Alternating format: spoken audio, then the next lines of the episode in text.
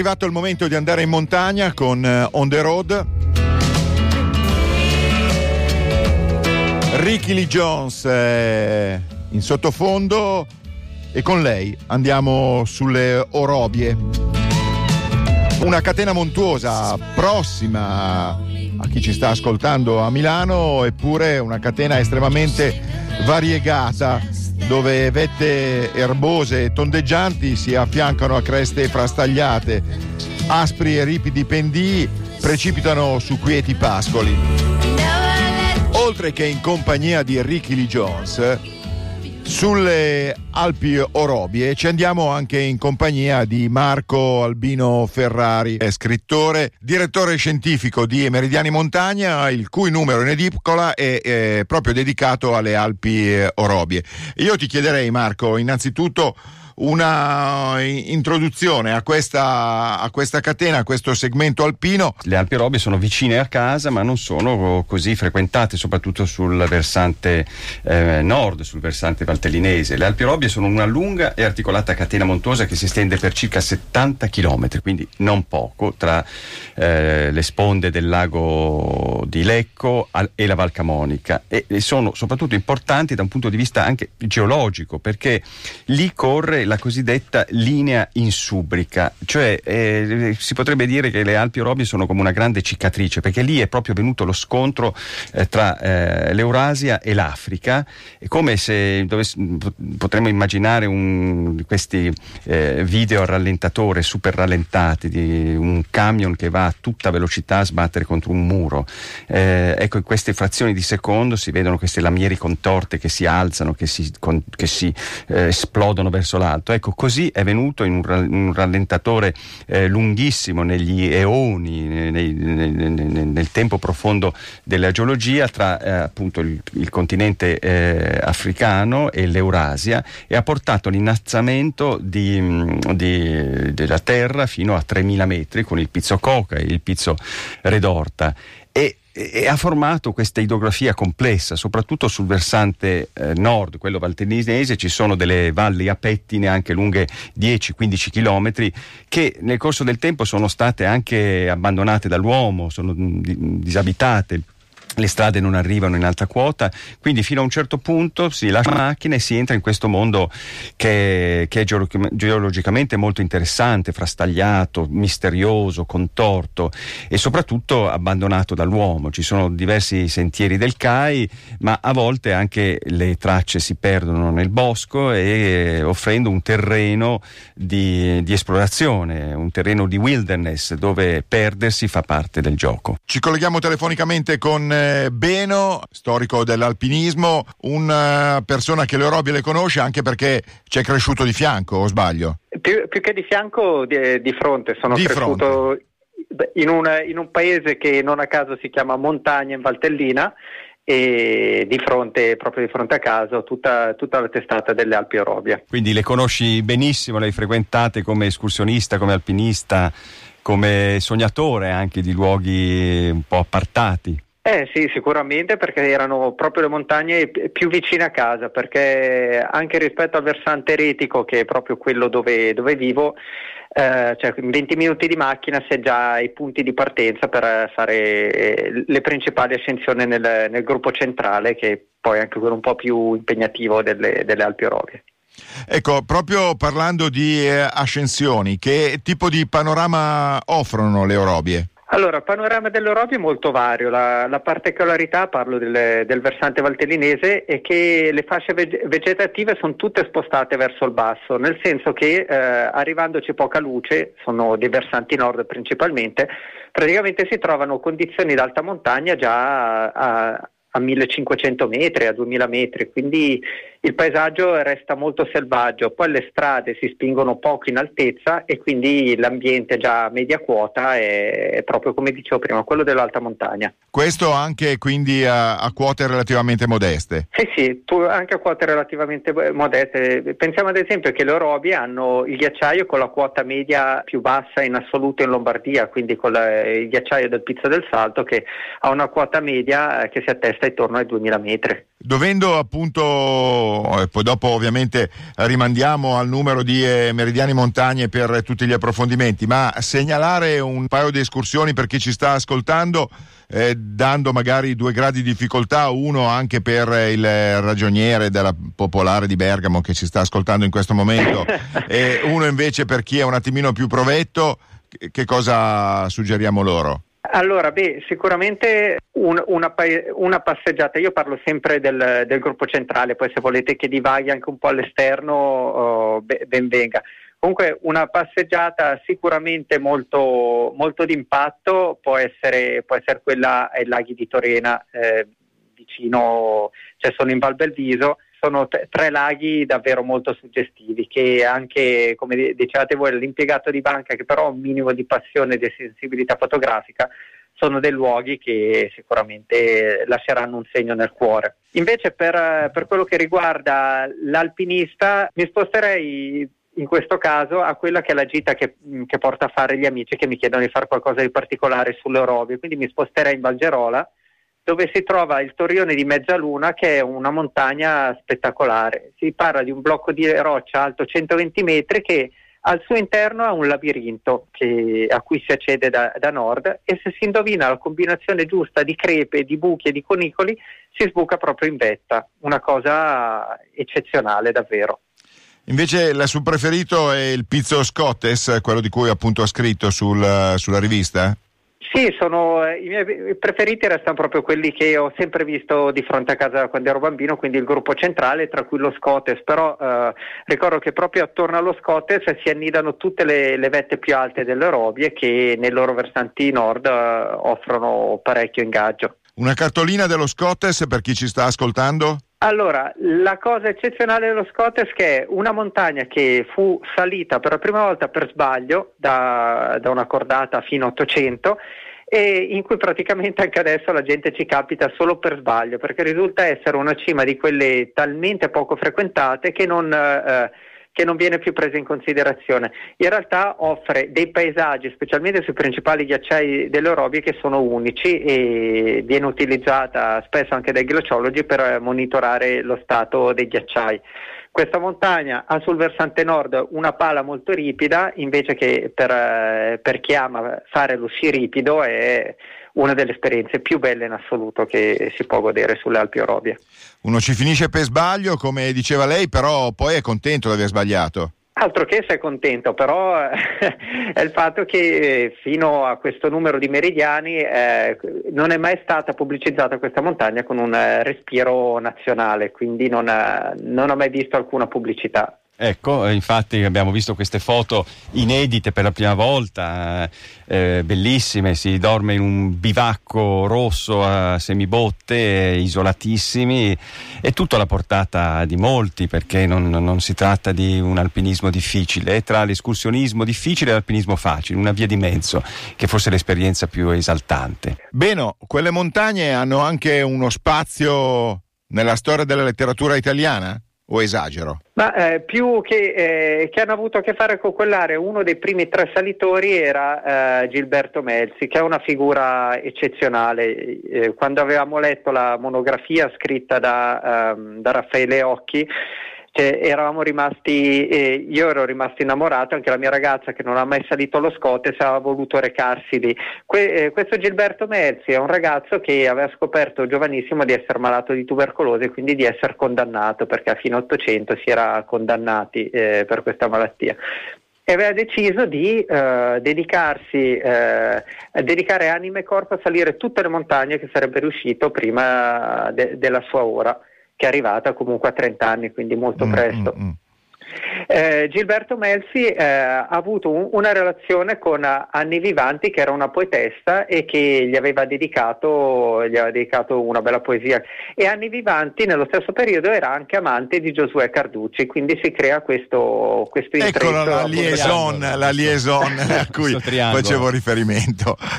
Va bene, per cui c'è anche questo cotè. Ma prima di girare pagina mi sembra doveroso sentirla questa poesia. M'hanno detto di te, pallido amante, che per fatalità tremenda e oscura, sulla tragica via della sventura, ti conduce alla sorte.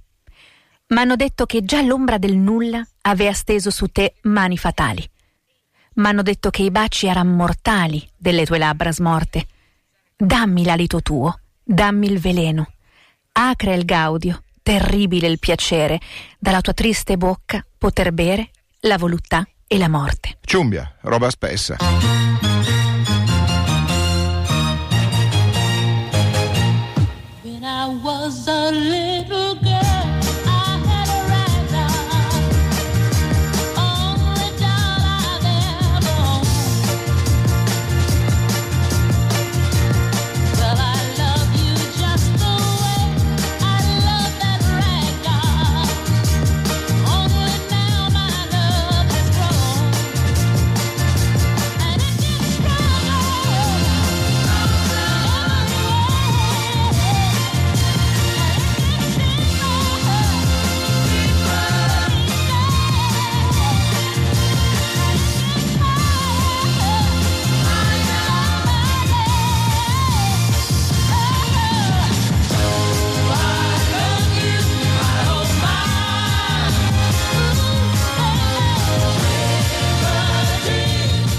River Deep Mountain High, un classico della Tamla Motown.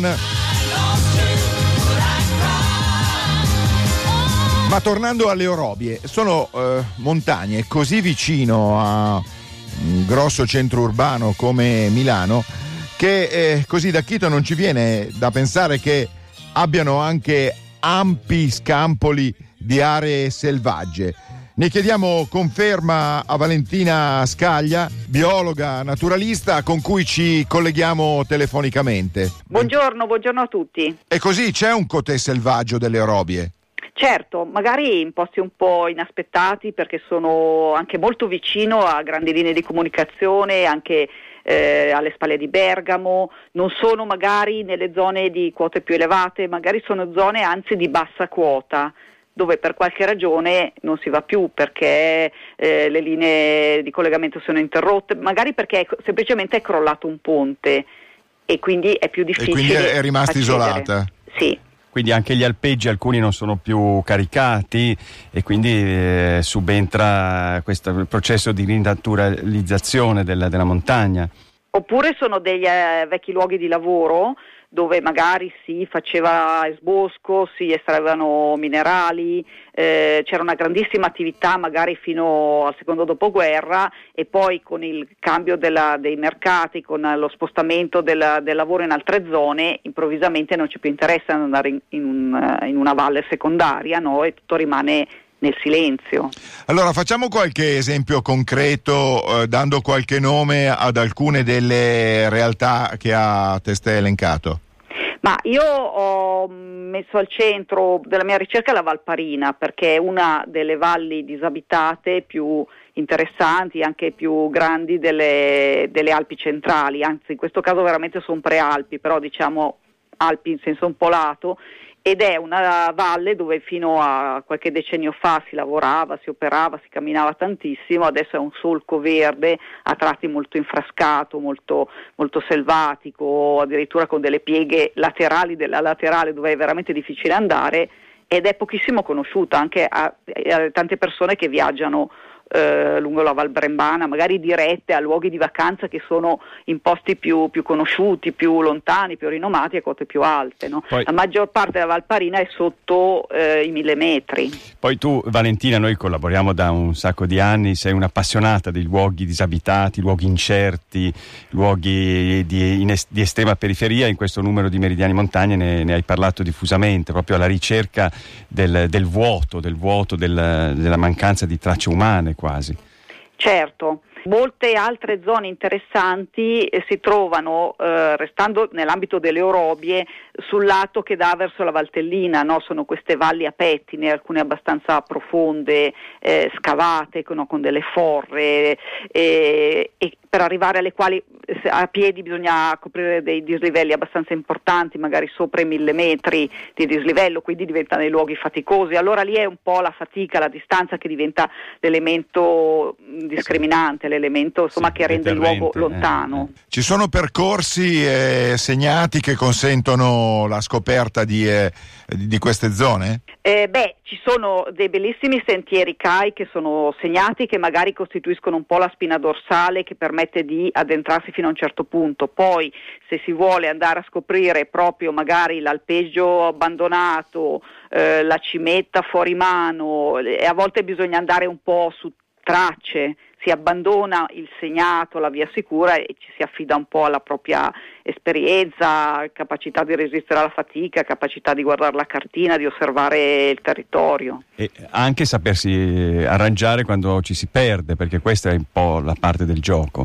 Sì, sì, certo, bisogna, bisogna mettere in conto magari di non, essere, di non sapere sempre esattamente dove si è, che però è anche una cosa per certi versi remunerativa, no? per, anche un lusso non sapere dove si è, dove, dove ci si trova, no? perché in fondo nel nostro mondo siamo quasi sempre come dire, certi del, del nostro, della nostra posizione, di chi siamo, di che ora è, eccetera. Invece è molto bello a volte addentrarsi in un posto, magari senza orologio, lasciandosi un po' andare no, a questo mondo fatto soprattutto di verde, di acque fluenti, di pozze dove magari si fa il bagno in costume da mitico, eh, ci si sofferma a guardare un sasso, a sentire il rumore degli animali, viene sera, anche magari dormire fuori una notte. Prima, eh, parlando di questi eh, scampoli di aree selvagge all'interno delle Orobie, diceva anche alcune aree precedentemente antropizzate o perché c'era una fabbrica, eccetera, che ora non è più attiva. In questo caso la natura riprende il sopravvento e ritornano anche eh, animali o piante che eh, erano scomparse proprio per la presenza dell'uomo. Eh, sta succedendo qualcosa di analogo anche in alcuni di questi territori di cui eh, prima faceva riferimento?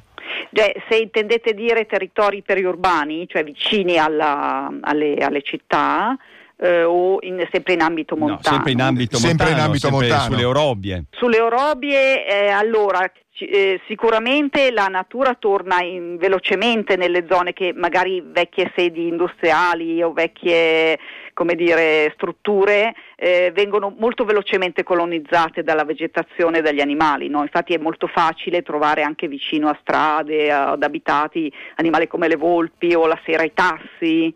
Eh, quindi il ritorno è molto rapido, più di quello che uno si aspetterebbe. Valentina Scaglia, eh, un'ultima cosa. Ci regala uno scatto, un'immagine di, di, questo mondo di cui ci ha parlato? Ma per me è un'istantanea bellissima, una visuale bellissima delle orobie nel loro lato un po' meno conosciuto è eh, guardare nelle profondissimi solchi orobici dalla cima dell'Alben, no? che è un 2000, una montagna carsica poco conosciuta perché in fondo ci sono altre montagne magari più rinomate, più, più famose, dove arrivano tanti escursionisti, invece c'è questo Alben un po' solitario che fa come da guardiano di questi, di questi solchi verdi, eh, tutto è ancora da scoprire.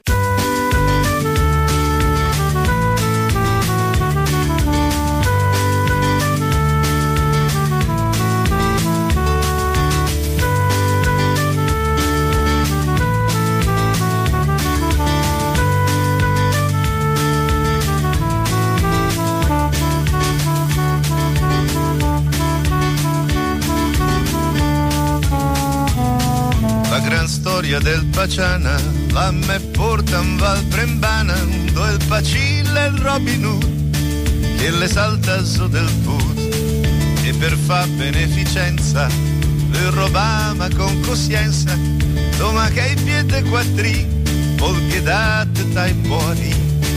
Era te balurcia in Francia, con la gran rivoluzione, ai sciorasti e arroganza, di gataia sul crapù, baci e la somma nera in balla al diente alla bandera perché chi porta la sua cruz è il pelmaia Salaus siamo nel 1773 contrada Bonoré a Grumello de Zanchi Eroe, paladino degli oppressi o bandito crudele e spregiudicato la figura di Pacipaciana al secolo Vincenzo Pacchiana, che a inizio Ottocento aveva letto la Val Brembana a scenario delle sue scorrerie, è stata consegnata ai posteri ammantata di mistero. Una storia nella quale i confini tra realtà e leggenda si confondono, alimentando un mito che oggi trova espressioni in diversi ambiti artistici e, e per esempio non è un caso che proprio in quel di Bergamo ci sia un centro sociale proprio dedicato al Paci, al Paci Paciana. Ma Marco, chi era sto Paci Paciana? Una sorta di Che Guevara delle Orobie? Sì, è un Che Guevara delle Orobie, uno dei, dei, molti che si trovano poi nelle montagne italiane, di questi personaggi che rubano i ricchi e danno ai poveri, dei briganti eh, che nel, nel, nei secoli passati hanno costellato un po' ovunque le nostre valli. Davano ai poveri anche per comprarsi l'omertà, per poter vivere in clandestinità e però creavano anche un sistema di consenso intorno a loro che si contrapponeva al alla, al potere dominante e quindi in qualche modo andava a foraggiare quell'idea di orgoglio alpino, di specialità eh, del, di chi vive in montagna. Eh, sotto di lui, nel, nella sua scia, quindi vivevano molte persone che eh, si sentivano orgogliose di vivere in, in montagna, in quota e questo costituiva una sorta di identità che si ritrova un po' in tutte le Alpi, pensiamo a Fradolcino, pensiamo ad altri grandi, beh, insomma Fradolcino non era un brigante, era un, un, un eretico, quindi sì, anche in, in, una puntata di, di On The Road l'abbiamo dedicata se questo è il Che Guevara delle Orobie, al Che Guevara del Vallese, un eh, personaggio mitico, un falsario che eh, appunto fabbricava franchi svizzeri in, in, moneta, non in carta, un grandissimo tombeur de femme, cui eh, c'è una intera letteratura che ora è stato quasi rivalutato, nel senso che il Vallese ha eh, stampato una sorta di moneta che vale solo all'interno del, del cantone proprio con eh, la sua effigie. Quindi personaggi che, come dicevi tu,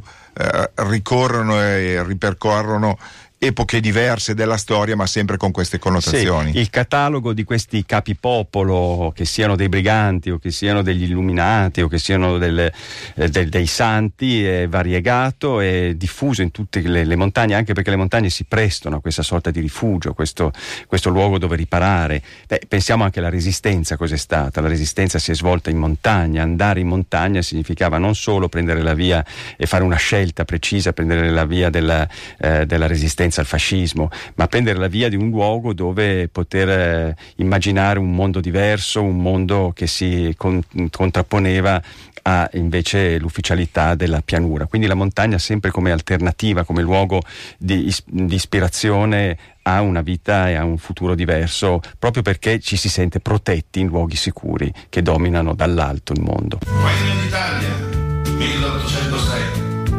Il commissario d'alta polizia avviso.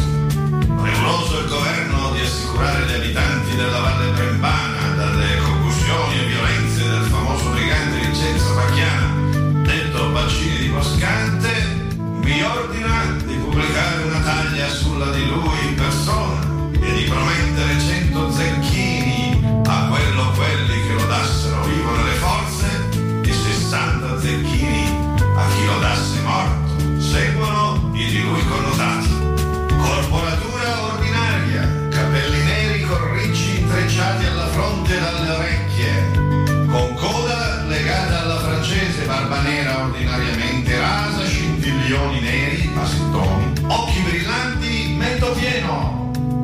E col te pieni de gala e storie è fioride installa, vero o falso ci illumina, o il gran sal che fa se trina, le sue pute le tre a passare et francese de ça et de là, et le goulason del Brem, come il Tarzan, che elemento è, e che dis Monsieur Paci Paciana, grande figlio di Valle Brembana, prendono, le vecchie volpi sì, ma non di questo velo. I gran storie i mal, alle tragico final, necessità del nostro Signore è una misol traditura. Dopo mor la sua memoria l'è finita in tanta gloria. Il padrone la Val Brembana le ammoleo bacin baciana. Dopo mor la sua memoria l'è finita in tanta gloria.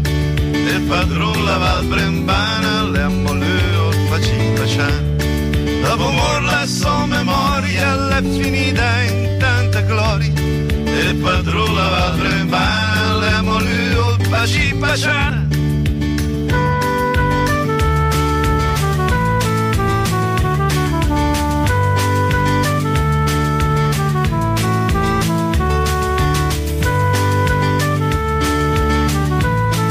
testa venne esposta sotto la ghigliottina alla Fara.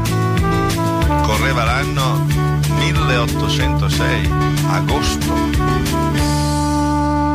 In chiusura di questa seconda parte di eh, On the Road, interamente dedicata alle Alpi Orobie, Marco, mi verrebbe da dire che se c'è un po' da tirare le file, l'idea è che alla vigilia eh, delle vacanze estive, anche per chi vuole andare in montagna, eh, non c'è solo il Cervino o le tre cime di Lavaredo. Sì, ecco, l'importante è non essere conformisti, non, non, scegliere le grandi centrali del turismo, andare dove vanno tutti. Mi piace il turismo diffuso, il turismo che si perde in luoghi eh, poco frequentati, è un turismo più intelligente che sceglie la propria strada, la propria meta senza appunto accodarsi. Ecco, le Orobbie si prestano perfettamente per questo tipo di turismo alternativo, di esperienza diretta con la scelta che si è fatta. C'è spazio per tutti e c'è spazio per, eh, per andare e scegliere la propria meta sulle Orobie.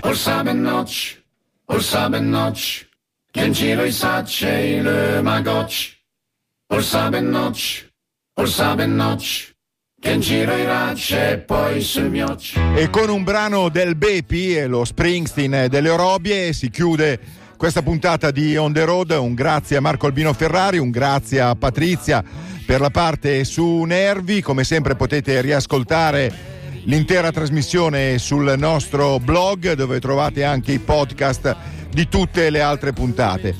Un saluto a tutti da Claudio Agostoni, ci sentiamo la settimana prossima con un altro viaggio. Si svaca sul puff, la manca andrà zona riservata ai più bei. Quatternoni che crodano di barmia de moda e pensa ai nostri me. Dai che ormai la settimana malaga dai spade, dol freccia al managnac per i bale